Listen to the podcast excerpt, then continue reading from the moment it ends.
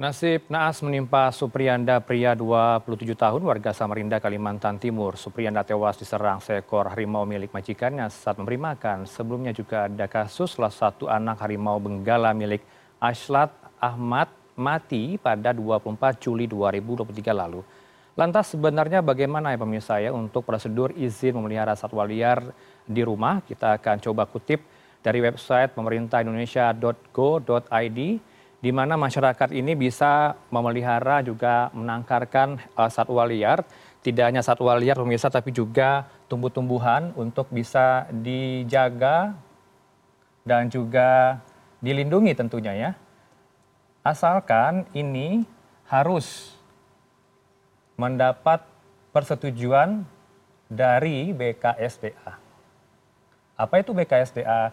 BKSDA merupakan Balai Konservasi Sumber Daya Alam sudah sudah di approve ya. Bagaimana untuk menempuh approval dari BKS? Kita akan lihat pemirsa untuk menempuhnya harus terlebih dahulu uh, warga atau masyarakat yang ingin memelihara satwa liar itu harus uh, hewan langka untuk pelihara atau diperjualbelikan didapatkan dari penangkaran bukan dari alam atau ini harus mendapatkan approval ya. Tidak hanya dari uh, eh, BKSDA tapi juga harus informasi ini diketahui terlebih dahulu. Ini didapatkan dari uh, sebuah uh, penangkaran, bukan dari alam. Kemudian hewan langka yang boleh dimanfaatkan dari penangkaran merupakan kategori F2. Apa itu F2? Mungkin Anda bertanya-tanya, apa itu F2? F2 merupakan uh, hewan atau satwa liar yang ada di sebuah penangkaran tersebut yang merupakan generasi ketiga. Generasi tiga merupakan cucu dari generasi pertama tentunya ya maka uh, hewan atau satwa liar yang diperbolehkan itu yang bisa dijaga, uh, dilindungi untuk dibawa ke rumah haruslah gen 3 atau cucu dari generasi pertama. Kemudian uh, setelah itu kita harus lengkapi syarat-syaratnya untuk mendapatkan izin. Harus mengantongi sebuah izin. Yang pertama ajukan proposal izin ke BKSDA untuk memelihara hewan tersebut ya. Kemudian serahkan KTP Anda, kartu tanda penduduk, untuk persoarangan dan jika Anda merupakan sebuah badan usaha harus ada sebuah akta notaris.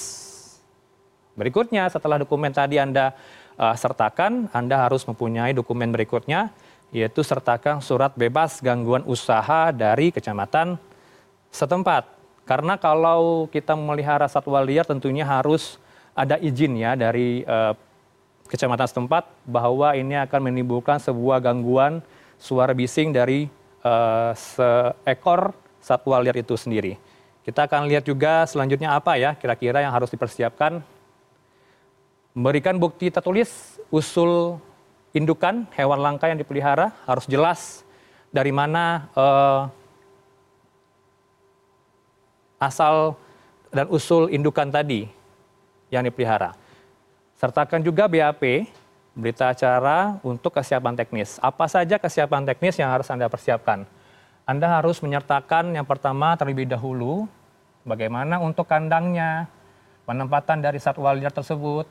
Anda harus punya ini informasinya. Selain kandang harus jelas apa itu pakannya nanti yang harus Anda siapkan. Tidak hanya pakan, tentu ada juga vitamin ya dan perlengkapan lainnya atau tools lainnya yang harus Anda siapkan jika Anda ingin memelihara sebuah atau seekor ya satwa liar. Telah mengantongi surat rekomendasi dari Kepala BKSDA setempat jika hewan berasal dari daerah lain. Inilah tadi ya kita simak ya bagaimana prosedur jika Anda e, ingin memelihara, merawat seekor e, satwa liar di rumah Anda maupun melakukan penangkaran dari sebuah badan usaha.